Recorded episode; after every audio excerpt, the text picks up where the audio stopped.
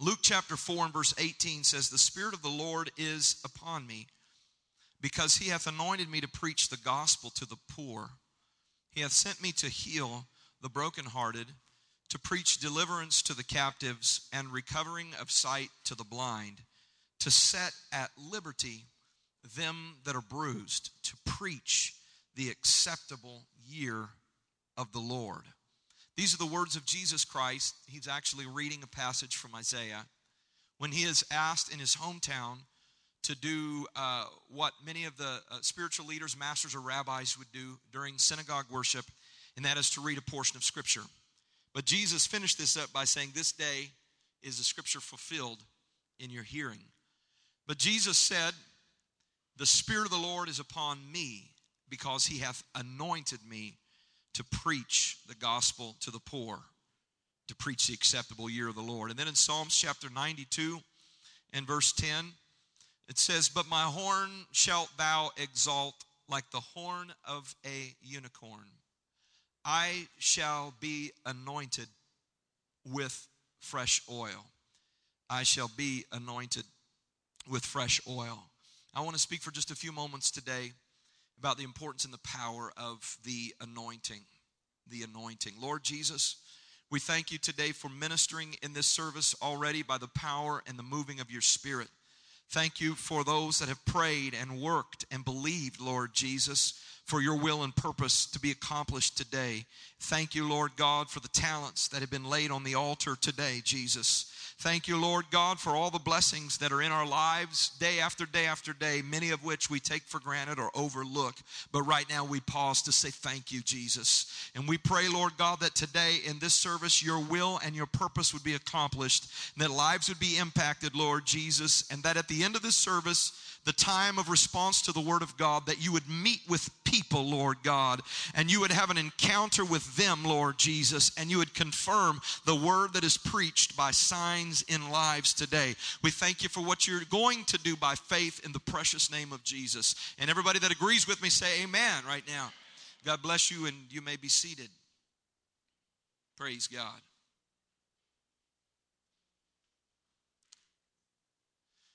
There's been a lot of talk recently about those who, in competitive sports, have been found or accused of taking an unfair advantage using chemicals.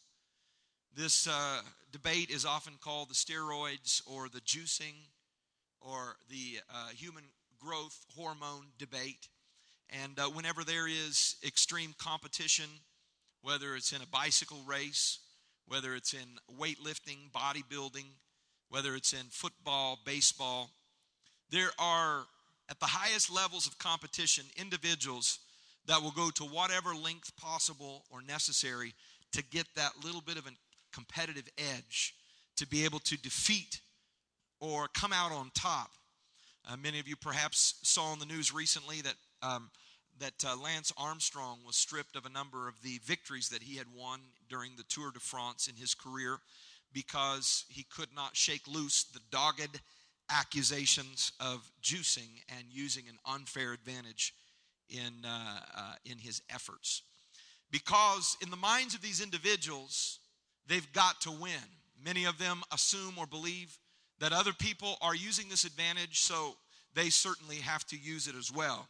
It's interesting that some of them, when confronted, and finally it's proven that it was found in their bloodstream and whatnot, they will say, "Well, I didn't know it was happening. Somebody just snuck in and stuck a needle into my backside, and I didn't know what was happening." And the reality is they knew what was going on. But this effort for a competitive edge drives people not just to juice, but to go to whatever means necessary, buying the latest of equipment and following the latest techniques of exercise and diet so that they might get that little bit of a competitive edge. But I want you to go with me in the theater of our minds back to a dusty day in the Middle East. There were two hillsides, and on either hillside there was a battle set in array. I see soldiers, not soldiers in army camo like we see today, but soldiers in ancient outfits, colorful strips of leather, leather shoes that are like sandals. I see spears with wooden handles and sharp points. And I see swords in sheaths. And I see various implements of warfare and battle on either side. And perhaps on either side there is a flag indicating which nation or group of people are represented. It's two battles that are set in array. And then I hear the rumbling sound of a voice much deeper and resonant than any voice I'd ever heard before, as he begins to shout out, "Send me a man that he can fight against me." And then I see the unfolding of the drama or the story as a young boy with a reddish face, good-looking young man, walks out there just in a shepherd's garment, and he doesn't have all the metal plating that the one that he is about to engage in combat with on the other hillside is blessed with. As you step back from it and you look, you notice that one of the guys is taller than any person you've ever seen before. Not only are they tall, but they are enormous. Big arms, big shoulders, a big, enormous head, 100-pound head, if you would. And they're this massive individual, kind of like Andre the Giant. Anybody from my generation remember who Andre the Giant is? On one side, the latest and the greatest of equipment, a sword that he was familiar with and used all the time, very heavy sword, a spear that was huge and heavy. And there on the other side, coming to meet at the little brook between, is a shepherd boy without the metal covering, without the latest in equipment of warfare, without a sharp sword, without a spear with a point on it, and all he has is a little leather bag with some stones in it and a little sling, a crude implement that he used as a shepherd, sometimes maybe to run off animals that would try to come and steal the lambs and the sheep. David had not a single competitive advantage over Goliath when they met there in that valley that day. Goliath had the size advantage. He was much taller, much stronger, much larger. Goliath had the experience advantage. He had killed many men in battle. He was a champion well known for his skills in hand-to-hand combat. He had the equipment advantage when you look at his sword and his spear and his coat of mail or coat of armor. Every single advantage, if you would, belonged to Goliath that day, as David, who had shouted to Saul, "Is there not a cause? I will fight this giant," and walked out there that day, no doubt gulping, and no doubt maybe with a little shake in his hands as he realized, this is not a drama, this is not a play, this is real life. I'm getting ready to engage with a giant, a battle-trained giant, a great champion of warfare who has all the greatest and latest equipment and tools, and all I have is a sling and some stones. Anybody looking on from the outside would say, this is an absolute mismatch. This is going to be a short battle. This is going to be ugly. I don't even want to watch this because it's going to be so one-sided.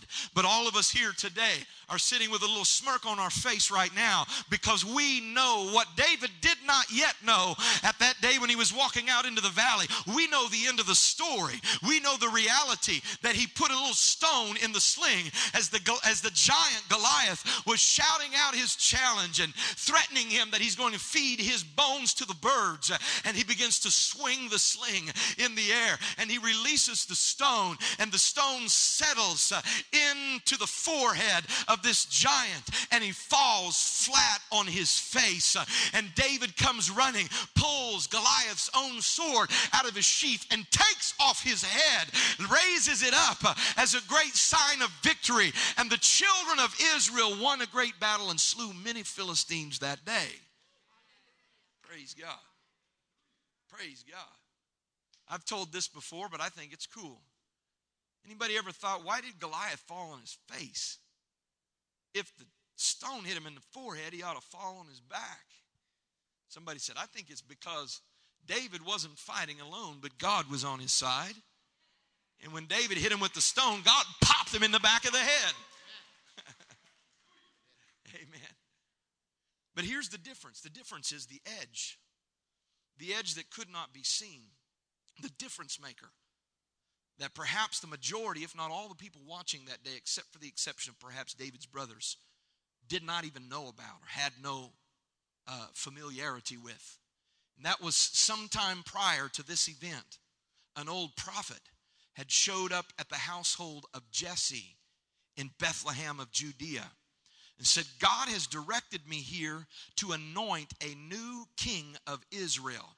I've got a horn of apothecary oil after the ancient art of the apothecary. I've got this horn in this skin right here, and I'm going to anoint somebody today to be the next king of Israel. And Jesse called his sons from the oldest, Eliab, the very handsome and the leader of the pack, down all the way until all of them had been interviewed, and the Spirit of the Lord had not quickened Samuel that one of these would be the next king. And he said, do you not have any other sons? He said, yeah, I've got David, but he's just the youngest boy, and he's on the backside of the wilderness right now tending the sheep. He's taking care of the lambs. That's why he's not here. He said, send for him. And everybody stand and wait until he gets here. And when David comes in, smelling a little bit like the outdoors and like the animals that he tended to, perhaps looking a little bit rough, maybe been a few days since he had a shower, but he's been out there on the backside of the wilderness watching sheep and playing a harp and singing songs of praise to Jehovah out there, talking about his greatness and his power, enjoying a beautiful relationship with his creator.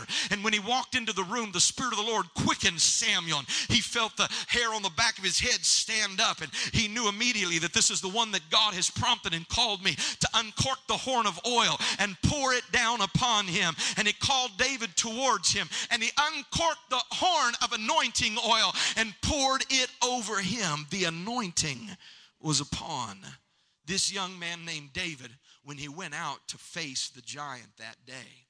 Now, the idea or the concept of anointing is something perhaps that's not really familiar to us here in 2012, other than references that we've heard from Bible studies or sermons or teachings.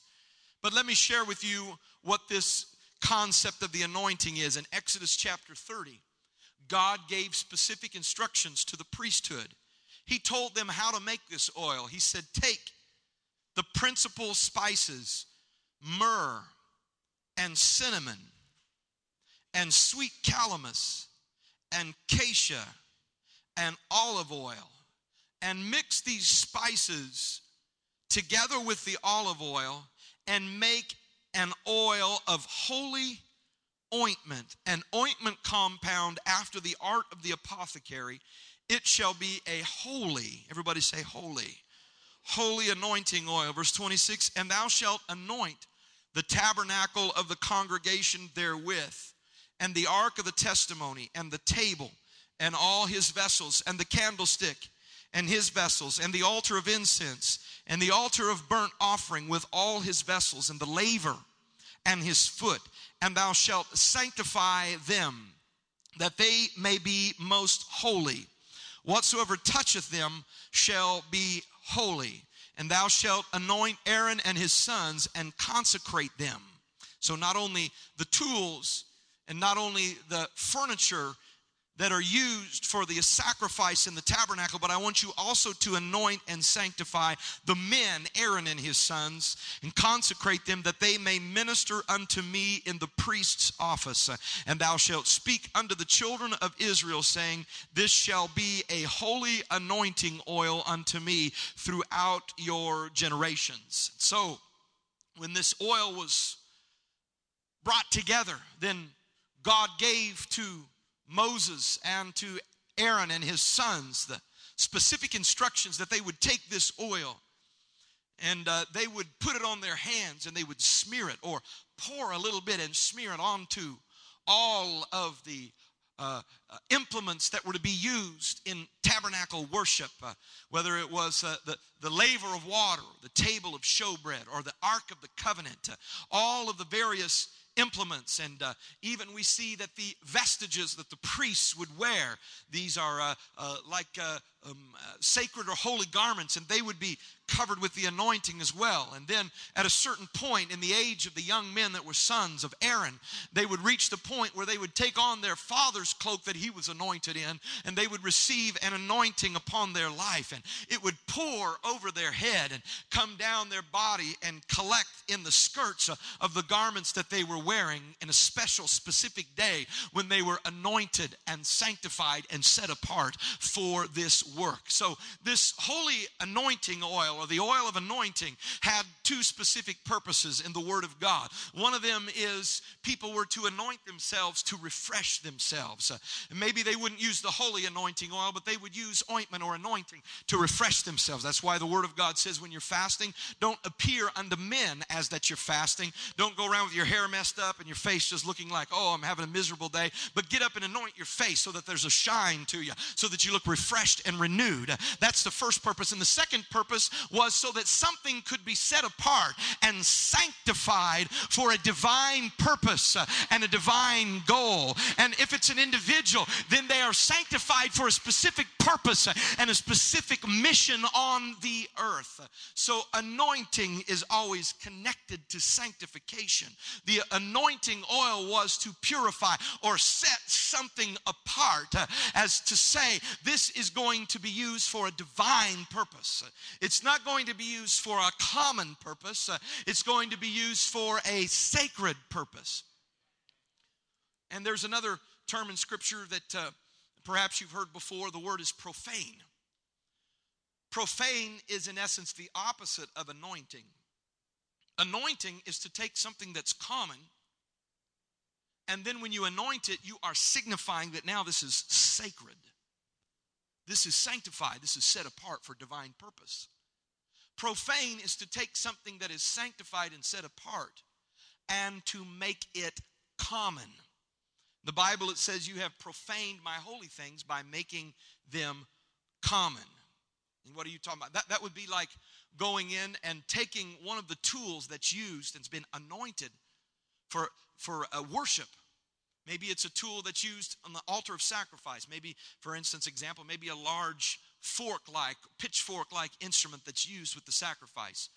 And you're having a barbecue at your house. So you say, surely Aaron and the boys won't mind if I slip in and borrow the fork for a while, because we've got a big sacrifice or a big barbecue at the house, and we're getting together, getting some family members together. So they took what was sacred and they used it for a common purpose. This is called profaning something, taking what's sacred and making it common. That's what profanity, the word profanity comes from. It's using the Lord's name in vain, taking something that's precious and sacred and using it for a common or a filthy or an impure purpose.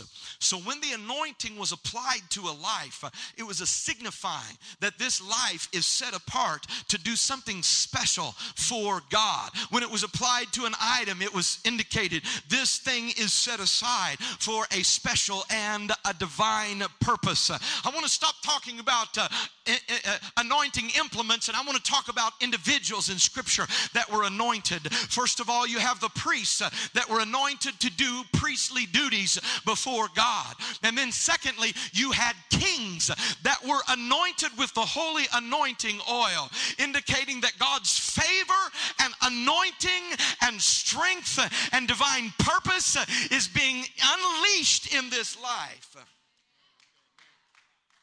Saul was the first man that was anointed king of Israel by Samuel. King Saul, when he was approached by Samuel, and Samuel said, all of Israel's hopes are upon you, giving him a kind of a precursor or pre-warning that I'm about to anoint you.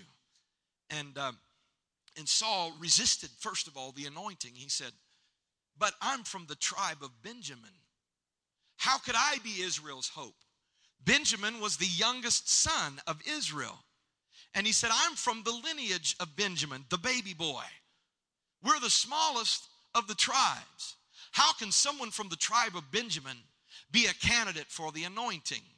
But he was anointed. Someone speculated one time the reason that a Benjaminite could be anointed with the holy anointing oil that day and was the first choice for the holy anointing oil that day is when you go back to the story of back when the patriarchs of Israel, the 12 tribes, the men were still alive, that every one of them one day bowed down before a man named Esau or Edom, which is a type of worldliness and the world.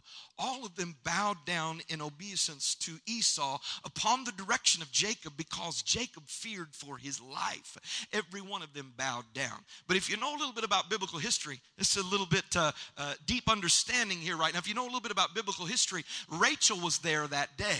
And the Bible says that when Benjamin was born, Rachel died in giving birth to Benjamin, which is a long story short indication that on that day when every son of Jacob bowed down before Esau, there was one that hadn't been born yet, and his name was Benjamin.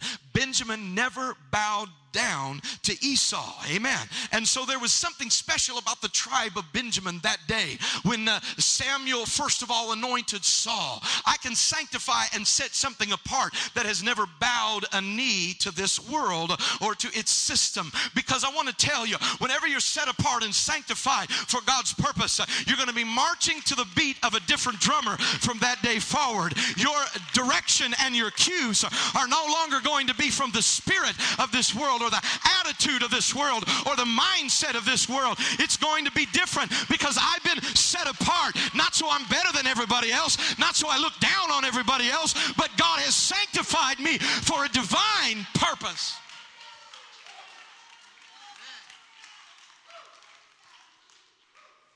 So when David stepped out onto the battlefield, it wasn't just that he was quick on his feet, and it wasn't just that he had great aim.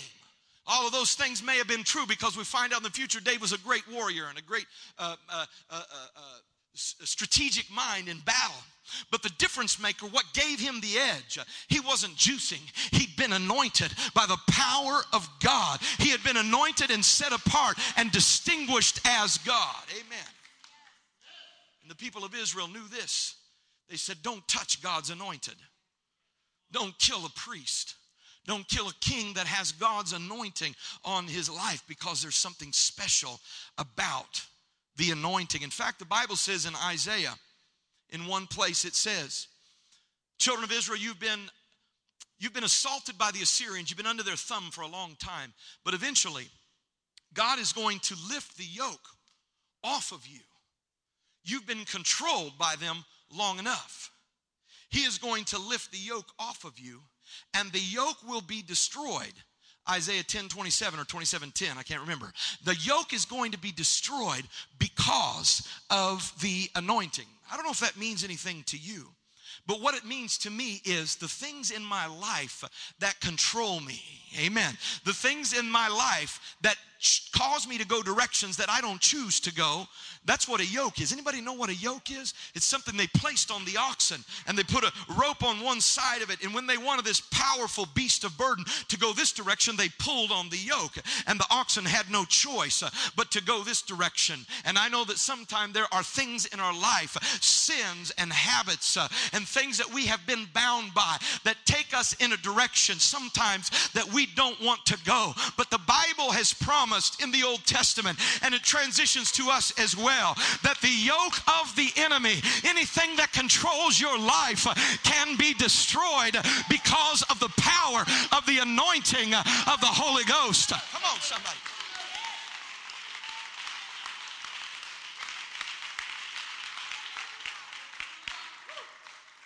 That lets me know that the anointing is not just reserved for those who are raised perfectly. And the anointing is not just reserved for those who never stumbled, never made a mistake. And the anointing, come on someone, is not just reserved for those who have been led by the Spirit all the days of their life. But there's some people that are going to get the anointing that have had some yokes in their life, that have been going the wrong direction, that have found themselves bound by the enemy, but they're going to be set free, and the yoke is going to be destroyed because of the anointing. Lest you misunderstand, let me make it clear today. When we're talking about the anointing, there's a transition from Old Testament to New Testament. Everybody remember when Brother Costa said, Old Testament physical, New Testament spiritual. Old Testament, it was a physical anointing oil that signified God's favor. But in the New Testament, we don't need to go looking for a big vat of spiced oil because the anointing is the Holy Spirit.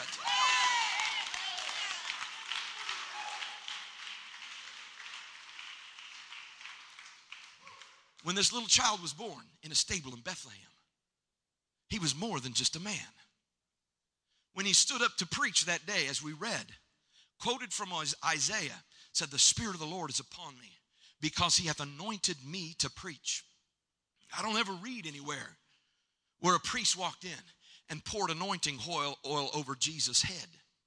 I don't read anywhere where somebody came and smeared his face and his body with anointing oil. It was an anointing of the Holy Spirit. In fact, whenever we say Jesus, we usually follow it up with another word, Christ, right?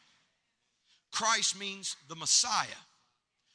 More specifically, Messiah and Christ. Now, just let me help you understand this. Christ was not Jesus' last name. Amen. Probably if he was introduced back then, he would probably be introduced as Jesus Bar Joseph. Because to most people, he was Joseph's son. And so your last name was a kind of a hybridization of the first name of your father. So his name was not Christ. It's what we refer to him as. Because Christ, in its most literal translation, means the anointed one or the anointed flesh. Jesus Christ was anointed with the Holy Spirit. Amen. He was anointed with the Holy Spirit, not because of some oil that was poured over his head, but because the Spirit of the Lord was upon him, because of his divine purpose, because he had been set aside. Amen. Hallelujah.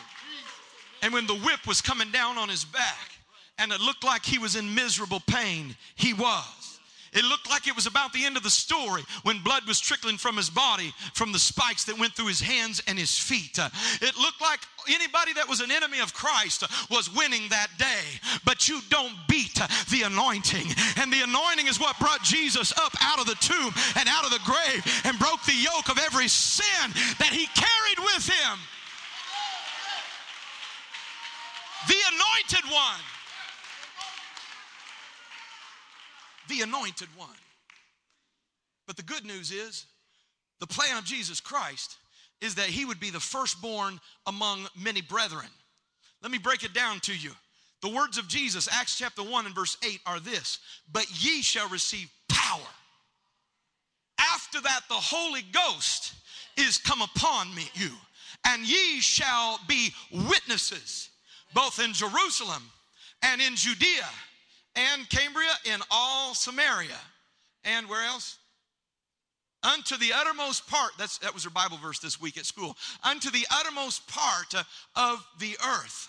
Jesus said, when you get the Holy Ghost, you're going to get that thing. Amen. You're going to get that thing that gives you the power and the edge. It's not going to be your talent. It's not going to be your skill. It's not going to be your influence or your family tree that makes the difference. It is the anointing that is going to come into your life as a result of the baptism of the Holy Spirit. Anybody got the Holy Ghost? Hallelujah.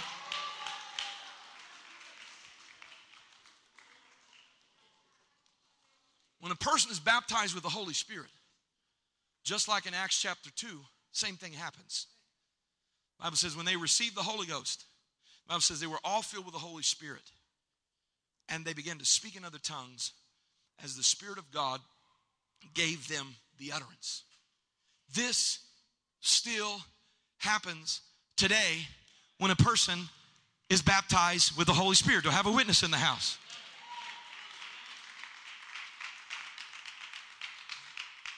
But let me dispel further misconceptions that receiving the baptism of the Holy Spirit is about receiving your ticket to heaven. Okay, you got your ticket, take care of it. Don't lose it now because you got to get into heaven. We understand that the new birth experience is a part of our salvation, but it's not just about your ticket to heaven. It's about something changing you fundamentally. When the anointing begins to come into your life, you smell different. Come on now. There's a distinction about you whenever the anointing comes on your life. I'm going to do something for God. My priorities are shifting around right now. The things that used to be so important to me aren't so important to me anymore. You know why? Because I've been set aside. I've been set apart and anointed for a divine and special purpose on this earth to make a difference.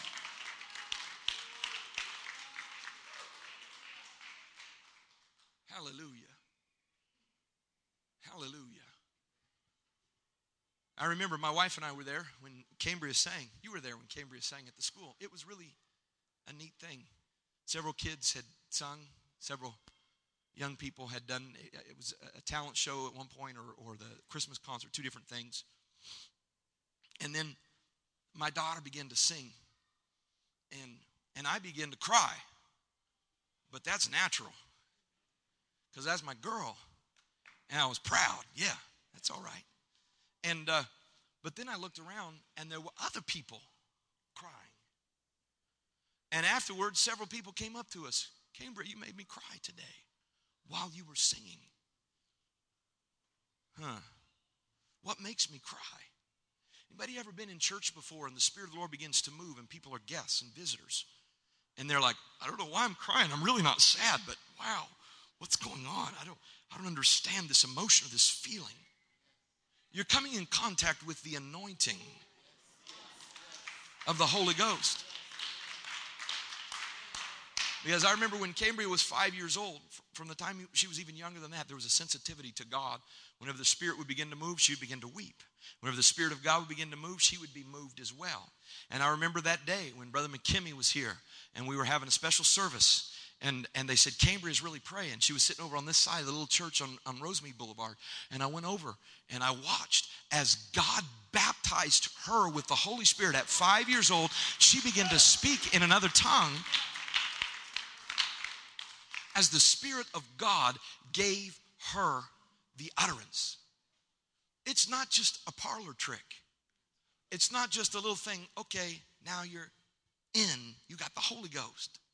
It's about an anointing being put upon your life.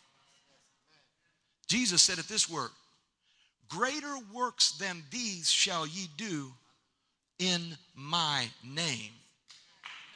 I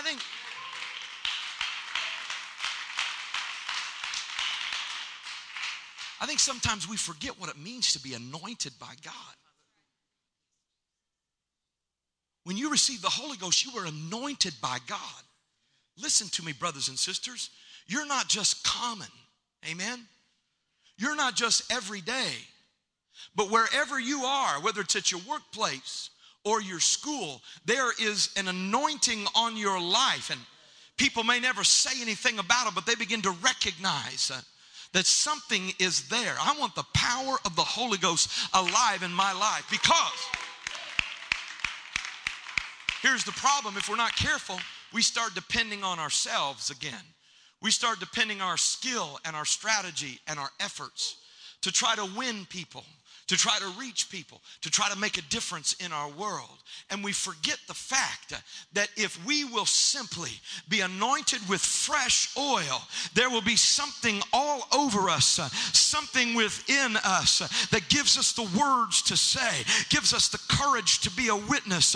I want to tell you right now, what this church needs is a fresh baptism of the anointing of the Holy Ghost. What your family needs is not what you think it needs. What it needs is the Holy Spirit to pour in and through us without measure.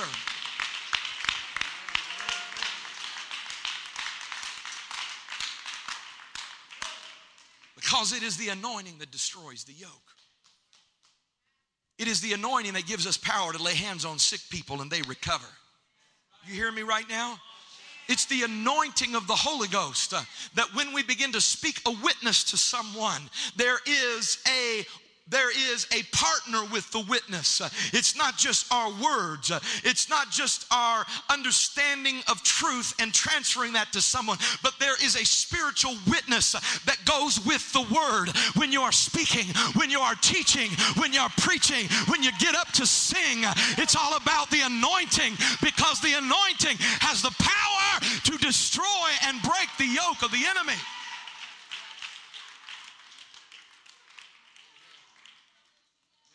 Praise God. See, you either lean to the arm of the flesh or you lean to the arm of the Spirit. That means you lean into your abilities and your talent, or you lean into the anointing. And I want to tell you God's plan for you. God's plan for you is to recognize that the power to change a life isn't in my ability, but the power to change a life is the anointing of the Holy Spirit. Come on now. And when I get up and try to do something for God, and I haven't got a relationship with God, and I don't smell like Him anymore, and I haven't been spending any time with Him anymore, then it's just human effort at that point. And so I'm crying out to God today in closing. God, I want fresh oil in my life. I don't want to try to do this on my own. Guess what? You are ministers. God's called you to ministry. God may not have called you to be a leader. He may not have called you to be a preacher, pastor, but He's called you to be a minister. Every member is a minister. Come on. Yes, yes, yes, yes, yes. But you can only do what God wants you to do is if the anointing is in your life and upon your life. And there are periods of spiritual dryness that we find ourselves walking through at times. The dangerous things about spiritual dryness is the Bible says that the enemy prowls in dry places. When an evil spirit or unclean spirit is cast out of a man, Jesus said that unclean spirit walks through dry places seeking rest. And if he can't find any rest there in the dry places, he goes back to his original host, finds it swept, garnished, pellets turned back, ready for a reinvitation. Amen. That's why when someone is delivered, they need to be then filled with the Spirit. All right? Amen. And so, in dry places in our lives that we go through, there are a lot of things that can contribute to spiritually dry places. Sometimes we get so busy and stressed out that we find ourselves spiritually dry. Sometimes we are exposed to a very cool spiritual environment. When I say cool, I don't mean cool. I mean like cold. Our household, our family perhaps, our workplace. And we find it beginning to affect the temperature of our spirit, begins to rub off on us. Another thing that can dry us up quicker than anything is rebellion or sin against God. When we're engaging in activities that we know do not please God, forgetting that we've been set aside for God's purpose and there's divine anointing on our life. And we're profaning what God has made sacred and defiling the temple. Are you hearing me right now? Your body is the temple of the Holy Ghost. That's why you glorify God in your bodies. All right? God doesn't dwell in a temple anymore made of stone. He dwells in flesh temples.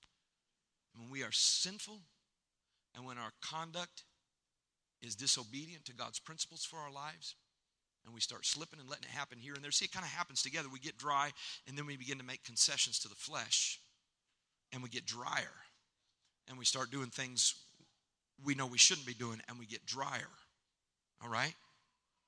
And then sin creates an attitude in our mindset that we don't even want to pray. Anybody else been there before? And it's like you'd rather do anything, man. You'd almost rather get your finger smashed with a hammer than pray, because there's something in your spirit that says, nah.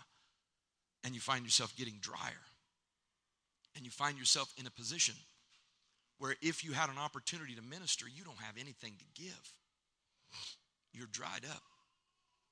And you can still come to church and be dried up. And you can still lift your hands with everybody else and be dried up.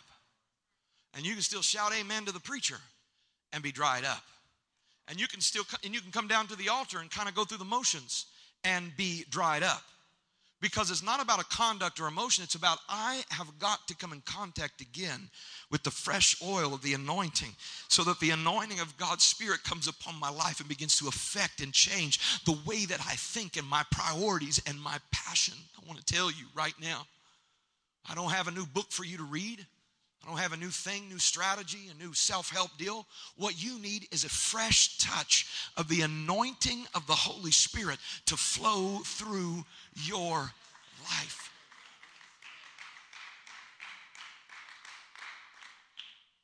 The remedy for a dry situation is get in contact with Jesus. Come in contact with the Holy Spirit. In closing, I want to share with you. The Bible talks about the gifts of the Spirit. And in 1 Corinthians, it talks about speaking in an unknown tongue. It's a little bit of instruction for a church that was kind of gone crazy, and that can happen. That's why God puts people with spiritual authority in place to keep things from getting out of order in terms of the operation of the Spirit. In Corinthians, it says what was happening is there was confusion in the body.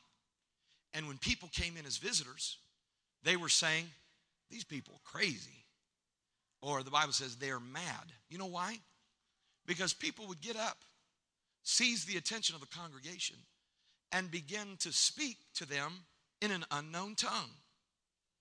So while they're speaking in an unknown tongue, they may go on for 10 minutes. They may go on for 15. Oh, it feels so good. I'm just going to keep it flowing. But the Bible says the Apostle Paul gave instructions to them.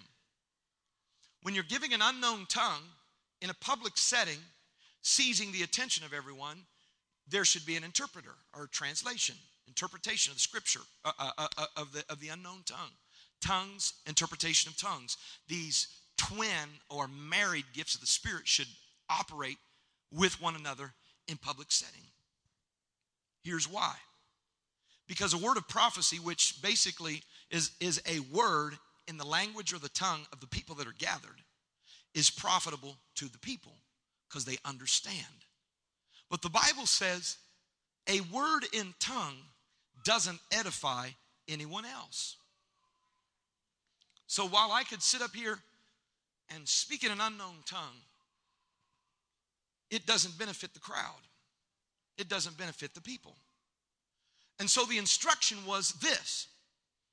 When tongues are coming forth in a public setting for everyone to hear, to seize everyone's attention, for instance, when you have the mic, it should be followed up with interpretation of tongues so that there's understanding in the house. Because what was happening, obviously, you figure out by the correction what was happening wrong, is that there was one after the other giving a message in tongues, and nobody was being strengthened or encouraged, or as the Bible says, edified or built up.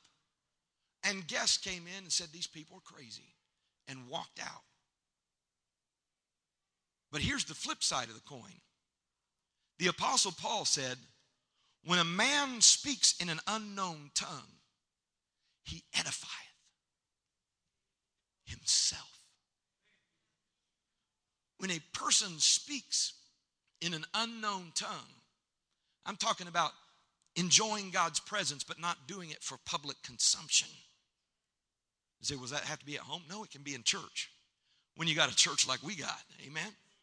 Where the power of the Spirit falls, and this person over here is speaking in an unknown tongue, having an encounter with God, and this person over there is speaking in an unknown tongue, having an encounter with God, and this person over here is speaking in an unknown tongue, having an encounter with God. It can happen in church. It can happen at home. It can happen on your front porch. It can happen in your closet of prayer. It can happen, come on now, whenever you begin to pray and whenever you begin to call upon the name of the Lord. Something happens when you begin to break through, and you're not praying with understanding, with a fruitful understanding, but you're praying in the Spirit. It is a Spirit thing. There's something that begins to flow into your life. That's why the Bible says, build up on your most holy faith, praying in the Holy Ghost. And I want to tell you, One of the most healthy things that you can do if you're feeling spiritually dry is to be baptized all over again with the Holy Spirit and let the gift of tongues begin to flow, begin to speak in other tongues as the Spirit of God gives you the utterance. Even if it already happened in your life 5 years ago, even if it happened last week, even if yesterday evening before you went to bed, you prayed and you begin to feel the Spirit. You need to have the fresh flow of the anointing in your life, so that the Spirit of the Lord is upon you and you can be anointed to preach hope to those that are hopeless, to heal hearts that are broken. Come on, that's what the Holy Spirit anointing is, to help heal people that are hurting. Yeah, you don't have to do that from a pulpit. You can do that in a one-on-one conversation, and the anointing can begin to flow through your life. I want you to recognize God's put it on you, and God's put it in you, and what you need to do is say, Lord, fill me up. Here's my cup. I want more of you. I want your anointing. It's what makes the difference in the world today. Hallelujah. I wonder if we could stand to our feet right now. Could we stand together across this place, in this house? Amen. Hallelujah. Hallelujah. Hallelujah. Hallelujah. Hallelujah. Thank you, Jesus. There was an old song that they used to sing in church a lot when I was growing up, and it said simply, more of you,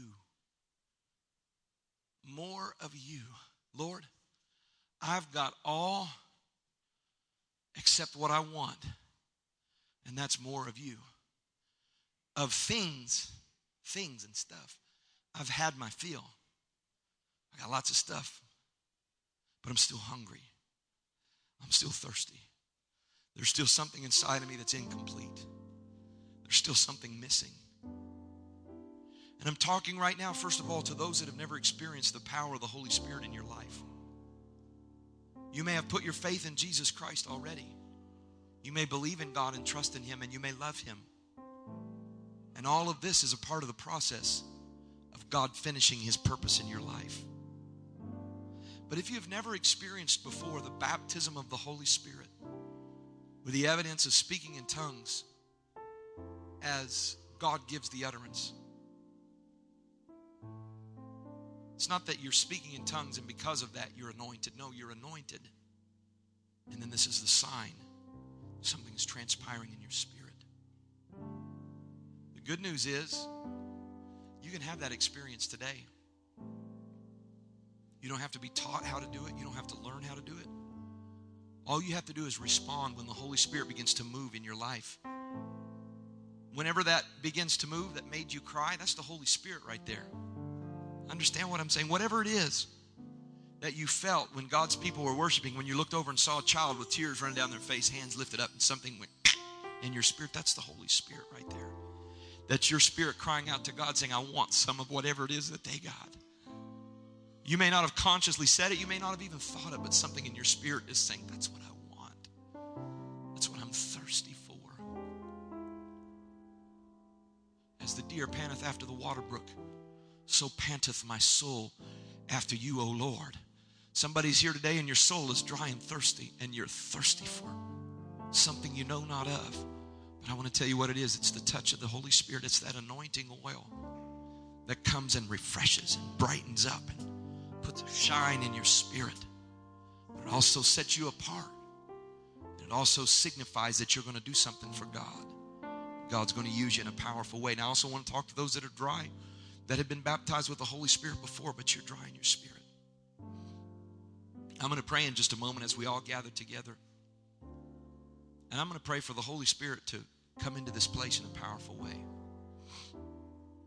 And just like in 1906, a few miles from here, on Azusa Street, or the little house on Bonnie Bray Avenue, downtown L.A., just a handful, 8 or 10, African-American believers gathered together, crying out to God and asking for the baptism of His Spirit. And right there, just a little handful of people turned into a multi-million, in fact, billion, worldwide movement of people that believe that God will fill them with the Holy Spirit if they want it, if they thirst after it, if they cry out to God. that God will anoint them. Amen. I wonder if we could just gather to the front right now, because I feel the Spirit lingering here right now. I feel like God wants to do something in this place. Hallelujah.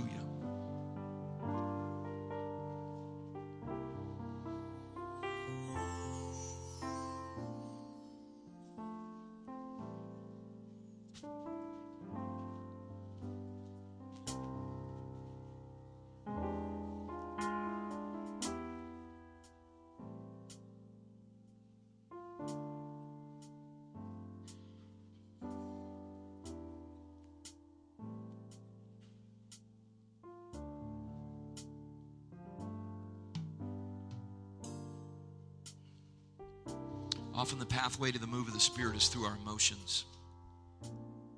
Our emotions move, and then the Spirit begins to move. And so we're going to pray for God to fill this house with His anointing, but we're not going to get into a big hurry and try to get everybody . What we're going to do is we're just going to begin to think for a second. In a moment, we're going to close our eyes and we're going to begin to think. And what I want you to think about, the Bible says we can choose what we think about, but what I want you to think about is I want you to think about the goodness of the Lord. If you can't think of anything else that God's been good to you about, begin to think about the fact that you have hope of eternal life because Jesus Christ, who could have stopped it at any time, He had the power to do it, but He suffered the shame and the humiliation and the pain of dying on a cross for your sins. If you need to, maybe think about some of the good things that God's done in your life and some of the blessings that you have. Think about God blessed you with a good spouse. God gave you a home. Think about the goodness of Jesus. The Bible says it this way: enter into His gates with thanksgiving, into His courts with praise. What this was referring to was getting into the holy place where the Shekinah presence of God lingered over the mercy seat. It said you enter into His gates with thanksgiving, into His courts with praise, because when you start out, you're on the outside, and right now, you're just kind of thinking in the flesh, thinking just like carnal thoughts. Some of you are thinking about what you're going to have for dinner. That's fine, because you're outside the court right now. But you need refreshing. You don't need to leave here today just to go fill your belly, but you need a refreshing. I'm telling you, you need refreshing from the Holy Spirit. You can't afford to walk out of here and be dry. You can't afford to walk out of here and be empty spiritually. Say, okay, preacher, what do I do? Enter into His gates with thanksgiving, into His courts with praise. What do you have to be thankful for? When you begin to think about the things that you have to be thankful for instead of what we normally do, we normally think about the things that we wish we had that we don't have. It's an inverted way. That's one way to keep you out of the presence of the Lord, is to not be thankful. But when you begin to think about what God has done for you, think about what God's blessed you with the last couple of weeks, and begin to think about the goodness of Jesus and all that He's done for you, something begins to shift in your spirit. Maybe tears begin to flow, and you find yourself having to wipe tears away because you're thinking about the goodness of Jesus. See, you're moving in closer to where the Spirit of God is. You're moving in closer to where the anointing is. You're moving in closer to where you can receive the baptism of the Holy Spirit. Somebody said, how can I receive it? Here's the best way.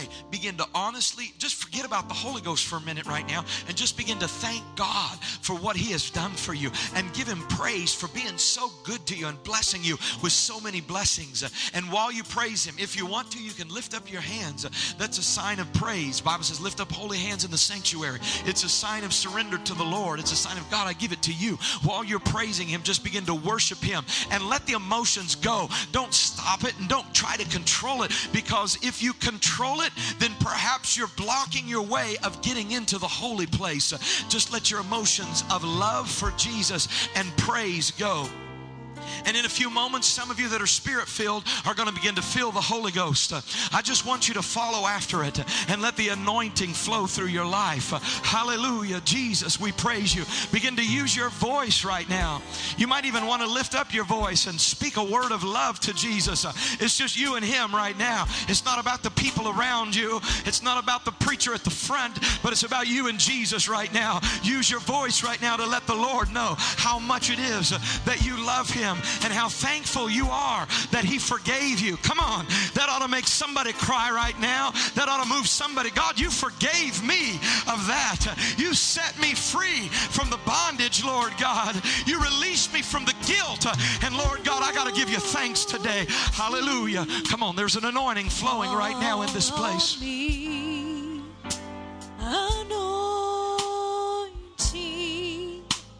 fall on me. Let the power of the Holy Ghost fall on me. Anointing, fall on me. Jesus, I'm ready now. I want to be full of your spirit. Come on, if you're hungry, you can get it right now. Anointing.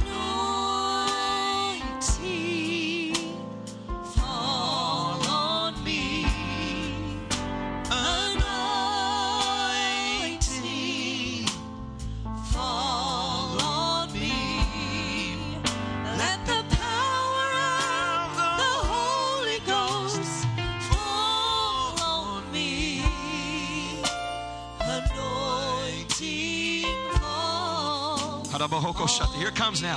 Hallelujah. Lift up your hands. Here comes a fresh anointing. Hallelujah.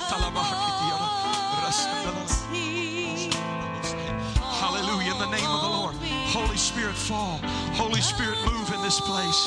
Hallelujah. Come on. I feel encouragement coming in the house right now.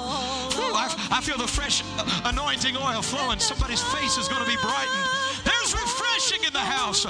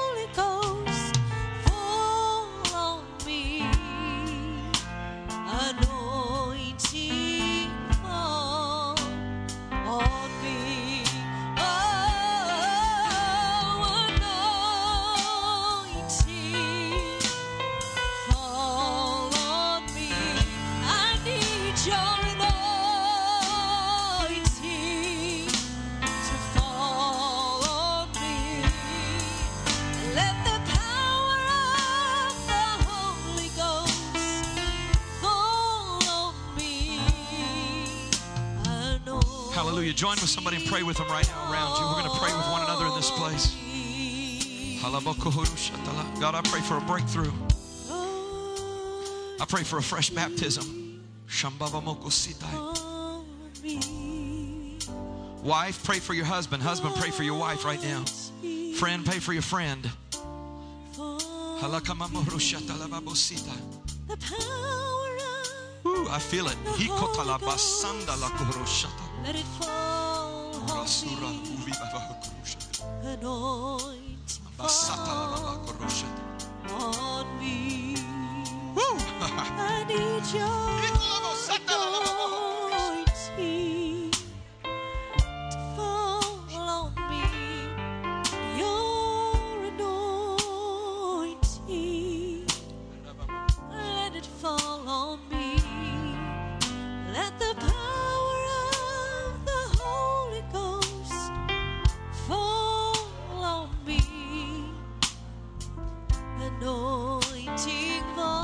one more time, lift up your hands again.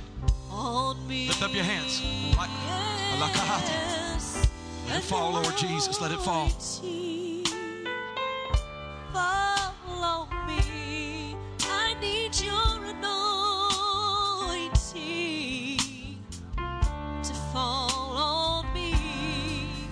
Let the power of the Holy Ghost.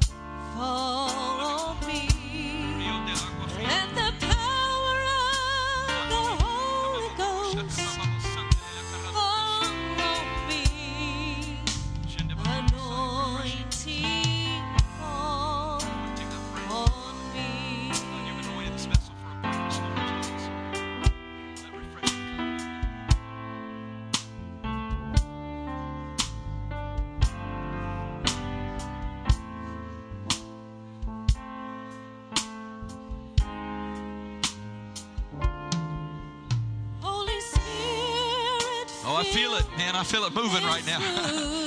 Hallelujah.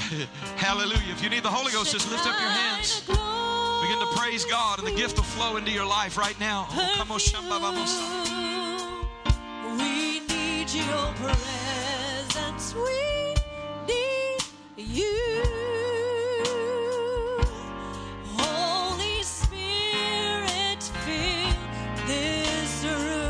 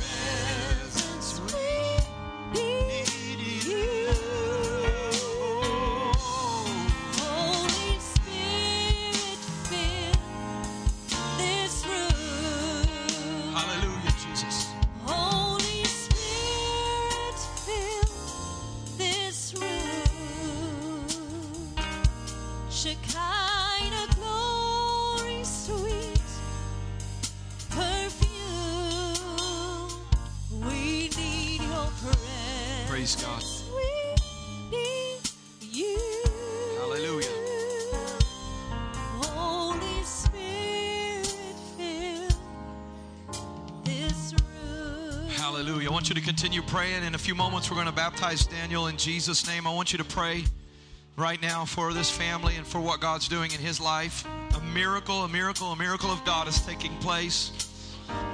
God has changed his heart, and his desire is to serve God and please God. Hallelujah.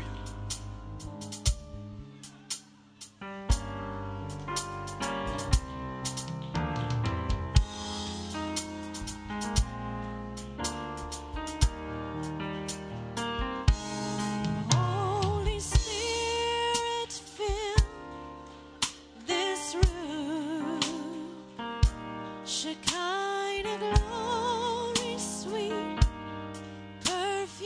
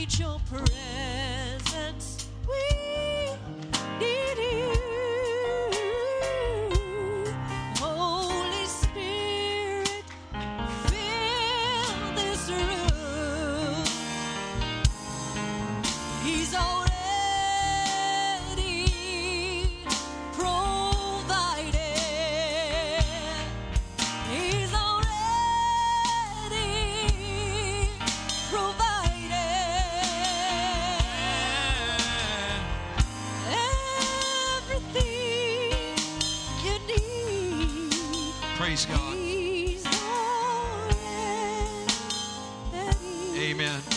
And Brother Donnie's going to baptize Daniel in Jesus' name. I want to invite you to continue praying. If you're a guest with us, we want to make sure you stop by our pastor reception. I'd love to have a chance to meet you. We're going to rejoice together with this family and this young man who God is doing a work in his life even today. Thank the Lord. Praise God.